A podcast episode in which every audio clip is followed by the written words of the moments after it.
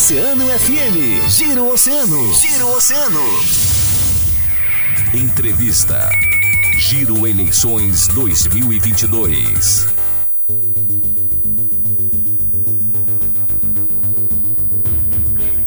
Muito bom dia, Litoral Sul. Manhã de terça-feira,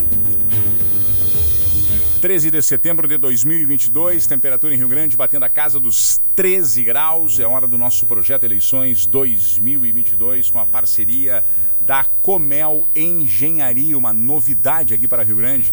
Comel Engenharia, acesse o site ou chama no WhatsApp 3035 8 mil, a nossa parceira aqui do projeto Eleições 2022, que nos últimos dias está entrevistando os candidatos ao governo do estado do Rio Grande do Sul. E hoje é a vez do candidato Eduardo Leite, ex-governador do PSDB, que tem como parceiro de chapa Gabriel Souza do MDB, da coligação Um Só Rio Grande, que congrega os partidos PSDB, Cidadania, MDB, PSD, Podemos e União.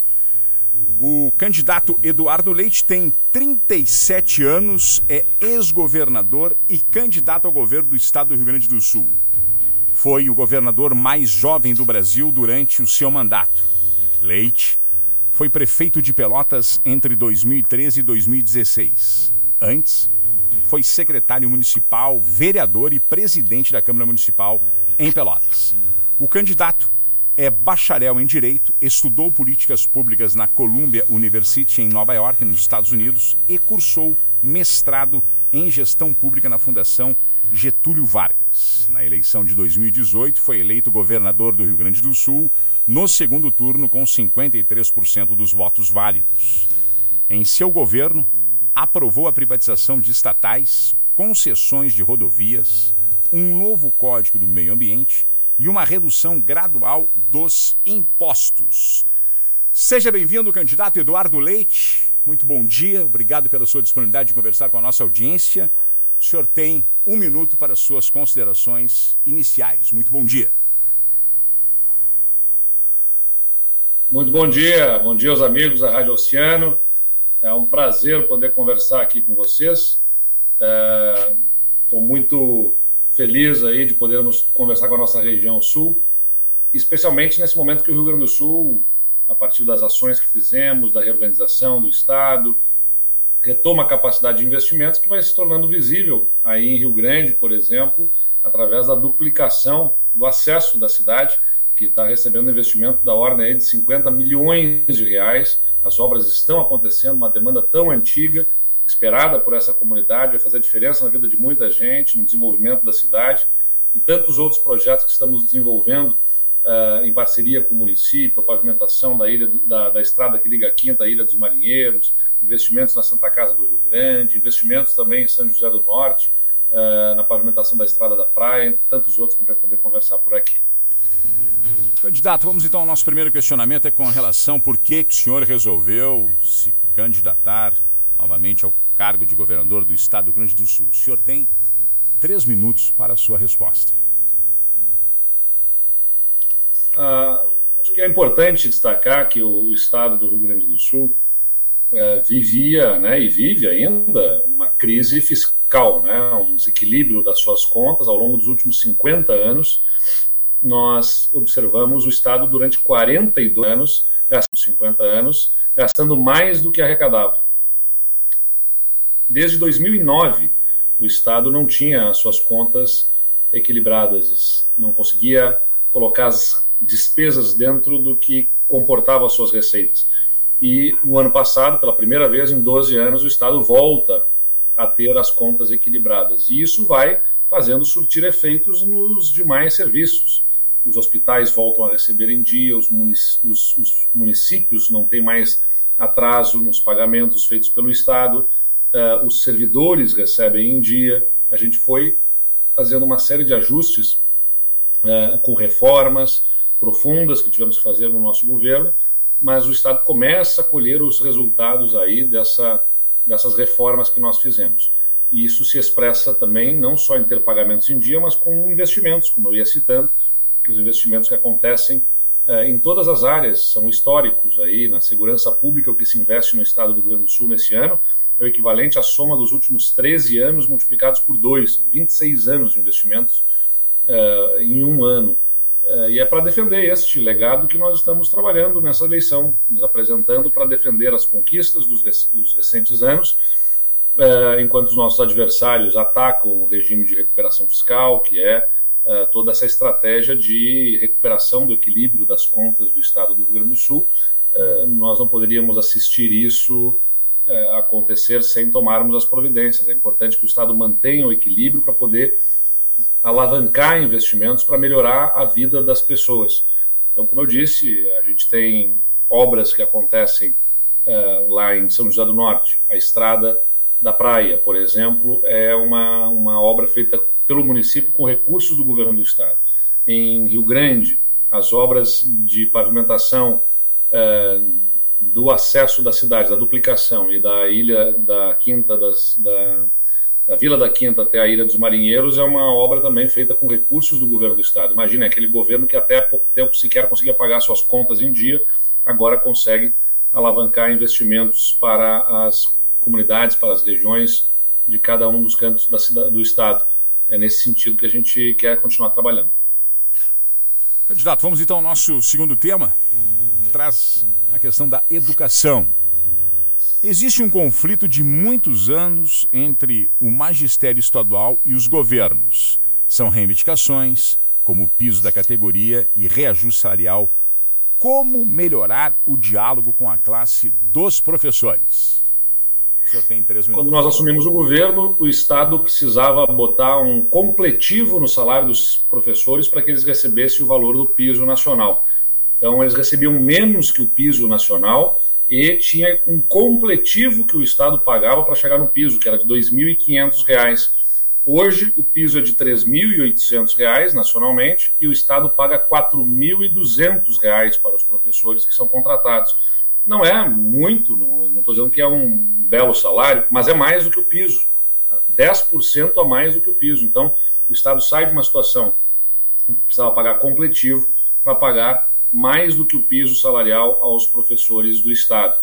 Era esse, e agora recebem em dia também, que é importante ser dito, né? estavam recebendo seus salários com atraso e agora recebem em dia os seus salários, o 13º salário foi pago até antecipado no ano passado. Então, é, toda, todo investimento nos próprios servidores se relaciona com a capacidade fiscal, com, a, com as contas estarem equilibradas. Eu sempre digo isso. Não tem como cuidar das pessoas sem cuidar das contas. É essencial que as contas estejam bem cuidadas para que a gente possa cuidar mais das pessoas. Além disso, eh, nós temos outras ações na área da educação que se correlacionam com, eh, eh, dar, com, com a condição de trabalho dos professores. O Estado, por exemplo, aumentou de 100 milhões de reais que repassava às escolas para o dinheiro que vai direto na mão do diretor para ele fazer reparos na escola, organizar, comprar uh, materiais, uh, pequenas intervenções que precisam ser feitas na escola, eles recebiam 100 milhões por ano. Este ano receberam 300 milhões de reais.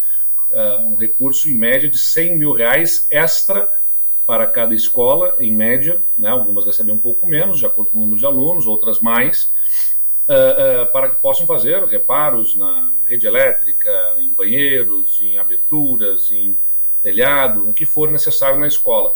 E a merenda escolar, até saiu uma notícia esse final de semana, que o governo federal não reajusta o valor que é encaminhado no Plano Nacional da Alimentação Escolar, no Programa Nacional da Alimentação Escolar, o PNAE, não reajusta há cinco anos, nós fizemos um aumento substancial do valor dedicado pelo Estado à merenda escolar.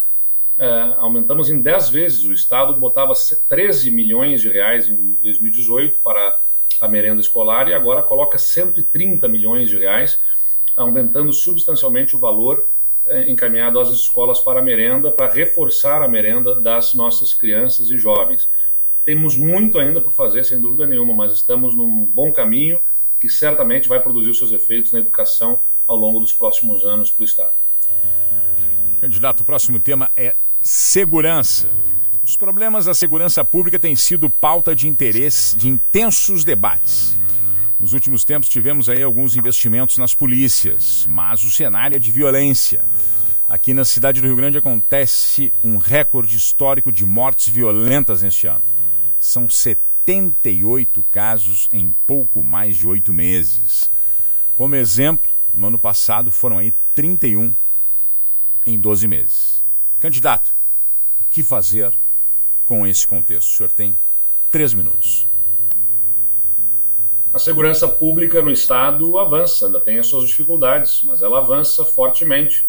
Uh, nós estamos com uh, investimentos acontecendo, como eu disse, que neste ano são da ordem de mais de meio bilhão de reais só na segurança pública, né, sem contar o sistema prisional, com viaturas que agora são sempre semi-blindadas para as nossas polícias, tecnologia, armamento, reposição dos nossos efetivos. Criamos um batalhão de choque na Zona Sul, que está sediado em Pelotas, que é uma tropa especializada, né, especialmente preparada para intervenções uh, especiais e que uh, ajuda também aí no enfrentamento, inclusive, de situações excepcionais como essas que nós vivenciamos em Rio Grande neste ano. Uh, no saldo, ao longo dos últimos anos, a gente tem uma redução da criminalidade entre 2018 e o ano passado, fechado, né, observando os, os dados fechados dos anos, que em Rio Grande dizem respeito aí a 40% de redução de roubos, por exemplo, e de 20% de redução nos furtos em Rio Grande. A gente tem uma redução, portanto, dos crimes patrimoniais e temos uma situação aí excepcional que neste ano tem merecido a atenção dos órgãos de segurança em relação a homicídios, especialmente por conta de guerras entre de, de, de lutas, conflitos entre grupos criminosos. Para isso, né, para o enfrentamento desses grupos criminosos, das facções, o grande ponto é o investimento que estamos fazendo no sistema prisional, né, porque muito desses conflitos são é, é, oriundos dentro das cadeias, o que significa que o nosso sistema prisional, pela falta de investimentos que teve ao longo da história, é, tem sido incapaz de efetivamente restringir de liberdade os líderes de grupos criminosos que são presos e que não podem operar de dentro das cadeias o crime. E por isso que nós estamos fazendo o maior volume de investimento no sistema prisional também, na história do Rio Grande do Sul, só no sistema prisional são cerca de meio bilhão de reais. Então, no total, é um bilhão entre segurança pública, polícias e sistema prisional, de outro lado, sendo investido. E com o que estamos fazendo no nosso sistema prisional, certamente vamos conseguir garantir com que os líderes de grupos criminosos efetivamente estejam restritos da liberdade, sem qualquer possibilidade de comandar de dentro de cadeia uh, o, o, crime fora delas. E isso vai dar um impacto certamente ao longo dos próximos anos também num avanço ainda mais expressivo da segurança pública no nosso Estado. Candidato, o nosso próximo tema é sobre saúde. Os investimentos acontecem, mas são insuficientes. A Santa Casa do Rio Grande, por exemplo, vive uma crise nos últimos anos que deixa a população com grande preocupação. Seus planos apontam que a solução para amenizar. Quais são seus planos para amenizar essa situação na área da saúde? O senhor tem Três minutos, candidato. O, o, Hospital da Santa Casa é uma referência importante para a região sul do estado. A gente tem investimentos aí, como eu disse, o governo do estado estava atrasando pagamentos aos hospitais quando nós assumimos o governo.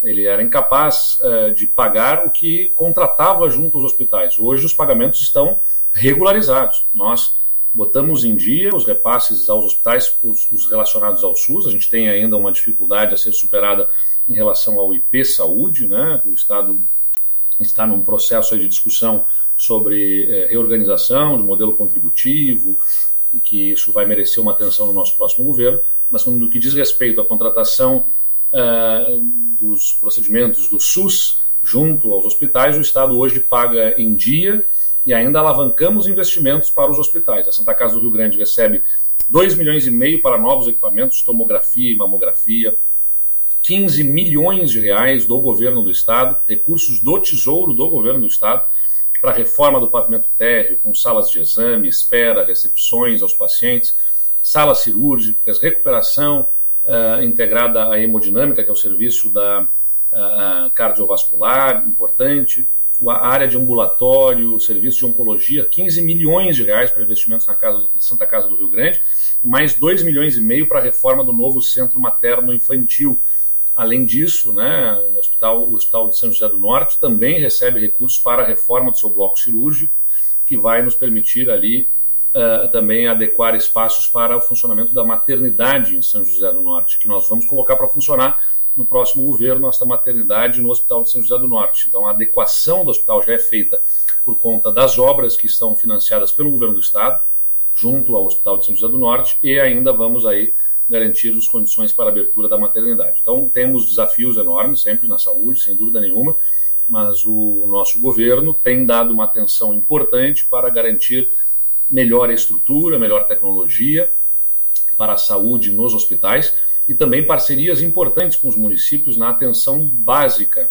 Né? Nós estamos criando programas novos, como Rede, a Rede Bem Cuidar, que ajuda os municípios aí na atenção primária, nos postos de saúde.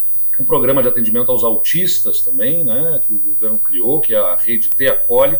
Isso ajuda como referência para plano terapêutico dos, das pessoas, dos jovens e crianças, especialmente com autismo. Então, o Estado agora consegue ter condição de organizar programas importantes na área da saúde para dar atenção às famílias em cada uma das regiões do em cada uma das regiões do Rio Grande do Sul.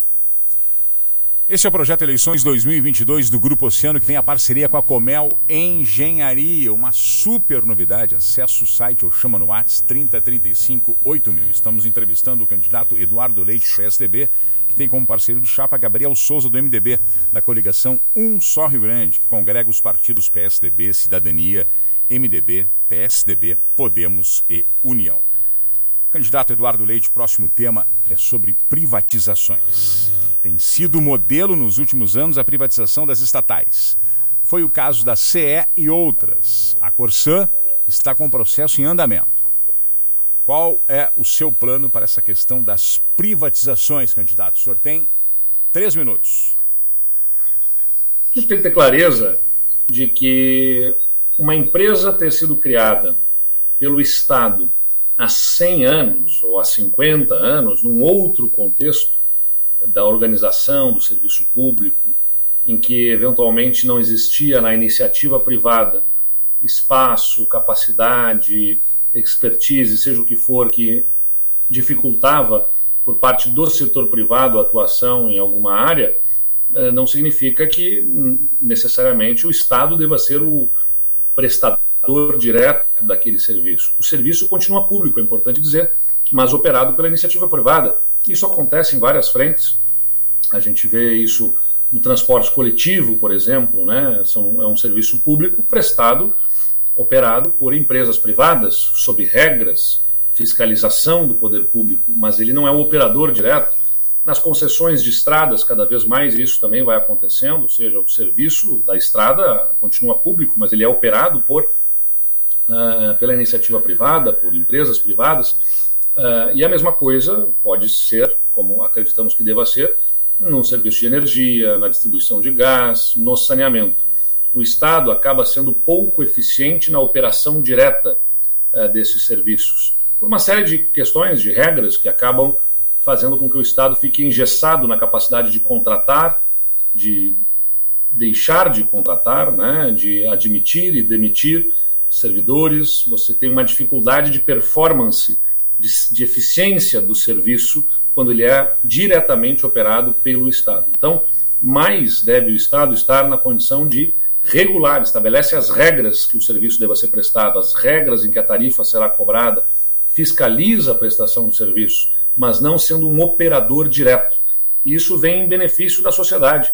Ganha-se em eficiência, a performance do serviço melhora e o Estado ainda viabiliza recursos extraordinários para investimento em várias frentes que fazem diferença na vida das pessoas. No momento que a gente faz a alienação, faz a venda desses ativos dessas empresas. Então, uh, ganha duplamente. O Estado recebe recursos na venda da empresa, reinveste isso para a população e a empresa que compra, né, a estatal, compra a obrigação de uma série de investimentos. Então, vem acompanhado aí, por exemplo, na privatização da Corsan, uma série de investimentos no saneamento para uh, uh, ampliarmos o que é fundamental para o Rio Grande do Sul, para a melhoria da qualidade de vida, a coleta e o tratamento de esgotos. Hoje o Estado tem cerca de 20% de coleta e tratamento de esgotos, a gente vai alavancar isso para, na próxima década, chegar a mais de 90%. Então, serão investimentos importantes para a qualidade de vida da população e que vão gerar empregos ainda também, esses investimentos. Candidato, próximo tema é o desenvolvimento e o meio ambiente. A atração de investimentos para o desenvolvimento sustentável tem sido a grande luta dos governantes. Além do nosso potencial no agronegócio, indústria de vários segmentos, o que precisamos mais para alavancar o estado do Rio Grande do Sul economicamente e sustentavelmente? Candidato, o senhor tem três minutos. Bom, tem uma série de itens aqui que poderiam ser elencados. Quando a gente fala de desenvolvimento, é o conjunto da obra, né? O Estado tem que ser mais seguro, a gente vai avançando em segurança. O Estado tem que ter melhores estradas e a gente vai avançando agora também. O Estado conseguiu investir cerca de 200 milhões de reais por ano nas estradas. Este ano está fazendo um investimento da ordem de 2 bilhões de reais com recursos próprios, graças a essa recuperação das condições financeiras. São investimentos que acontecem aí, por exemplo, na, como eu falei, na duplicação do acesso da, da cidade de Rio Grande, que está acontecendo. Os investimentos acontecem de outro lado lá na 101, né, para a reforma da estrada antigamente chamada Estrada do Inferno, e que é a estrada da Península, como diz o nosso uh, candidato, nosso colaborador, candidato a deputado estadual lá por São José do Norte, o Christian, que luta muito por aquela região e que, uh, uh, além disso, estamos discutindo também a, a ponte para fazer a união entre São José do Norte e Rio Grande, que é estratégico para o desenvolvimento do porto. O DENIT terminou agora uma, um estudo de EVTEA, que é o estudo de viabilidade técnica ambiental, e exibe a partir disso os traçados possíveis. Agora é hora de contratar o projeto executivo. E da minha parte, nós nos propomos ao Estado fazer a contratação. Né? Como o governo federal tem tido dificuldades aí financeiras para concluir as obras de duplicação da 116 e outras, infelizmente a gente não vê uma perspectiva no curto prazo de que o, que o governo federal faça a contratação desta, deste projeto e futuramente da obra. Então, a gente quer adiantar esse serviço, o governo do Estado, fazendo a contratação do projeto, para que a gente tenha uh, a possibilidade, a partir de uma ligação a seco entre São José do Norte e Rio Grande no futuro, isso é um projeto para o futuro, mas a gente tem que contratar esse projeto para poder ir atrás do recurso, depois viabilizar essa obra, porque ela é essencial, por exemplo, para que a gente possa fazer a expansão do porto de Rio Grande através da utilização de São José do Norte como extensão do porto. E isso significa alavancar condições de competitividade do Estado e eh, transformação da realidade econômica também de toda uma região.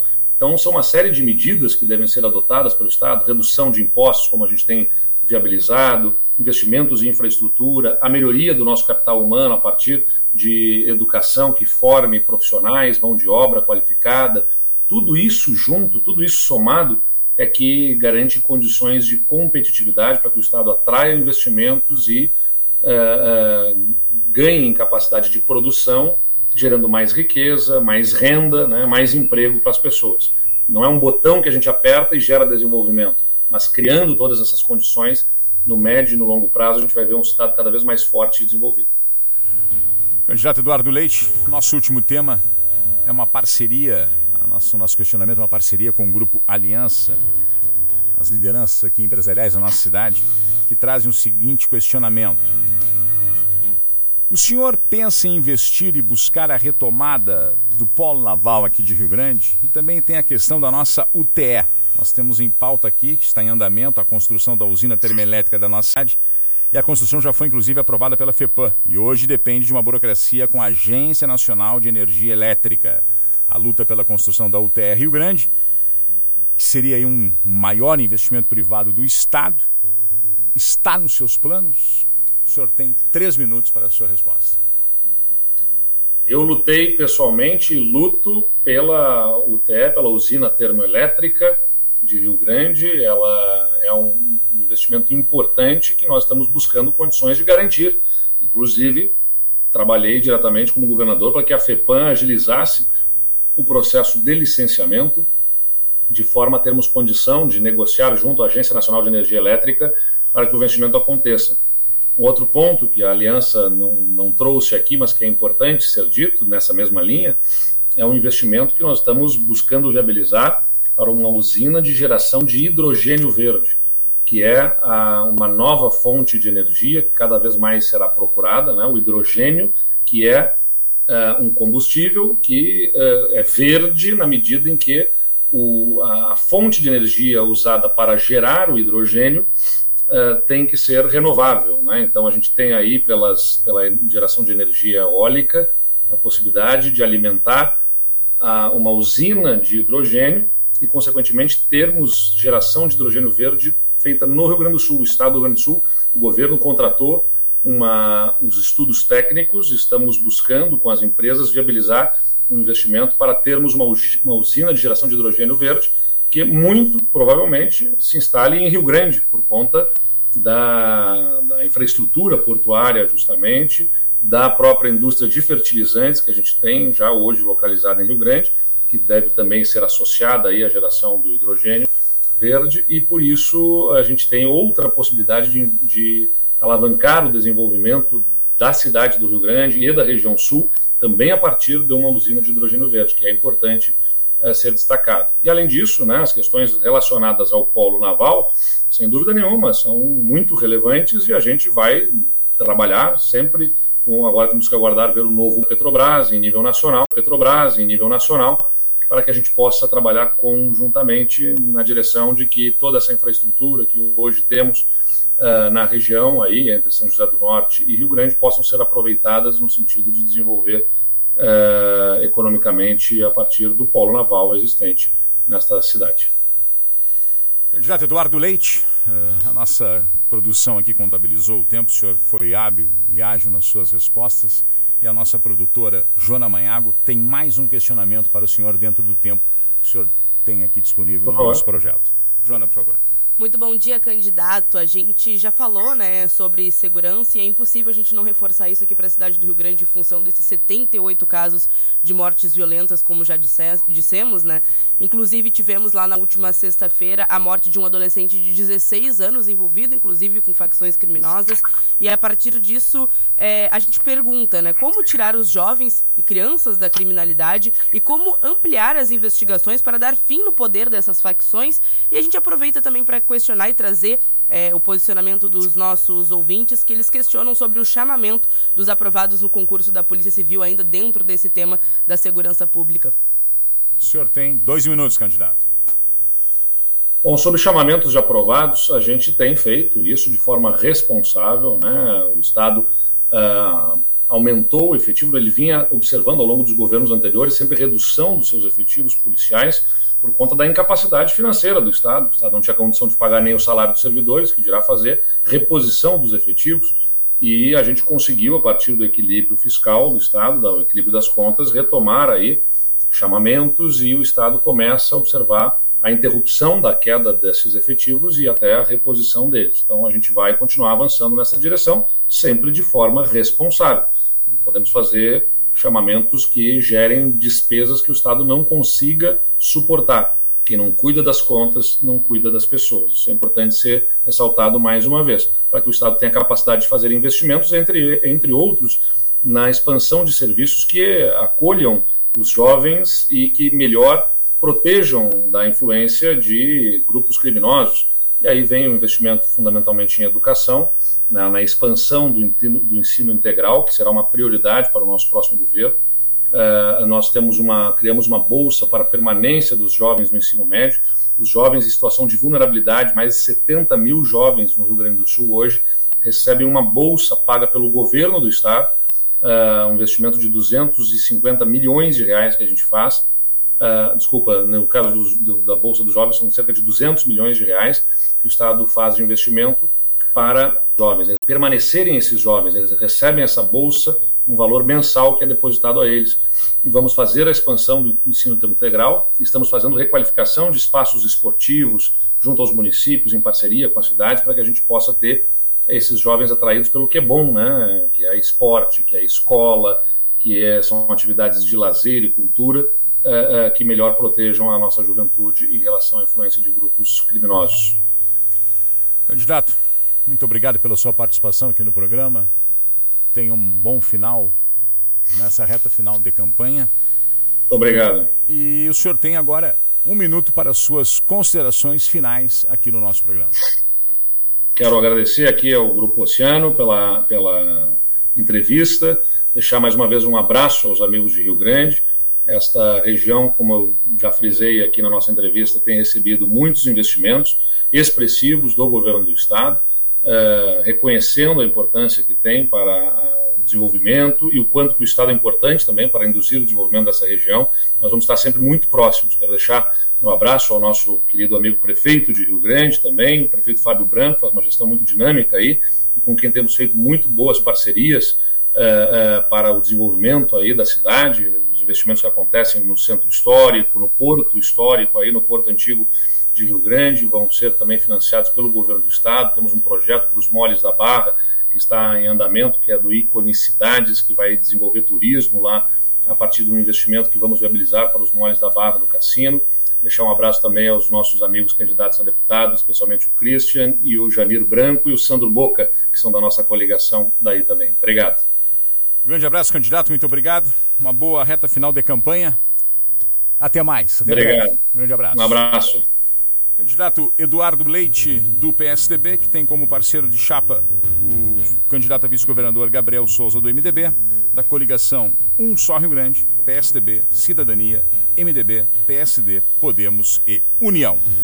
O projeto Eleições 2022 do Grupo Oceano tem a parceria com a Comel Engenharia, uma super novidade. Acesse o site ou chama no WhatsApp 3035 8000.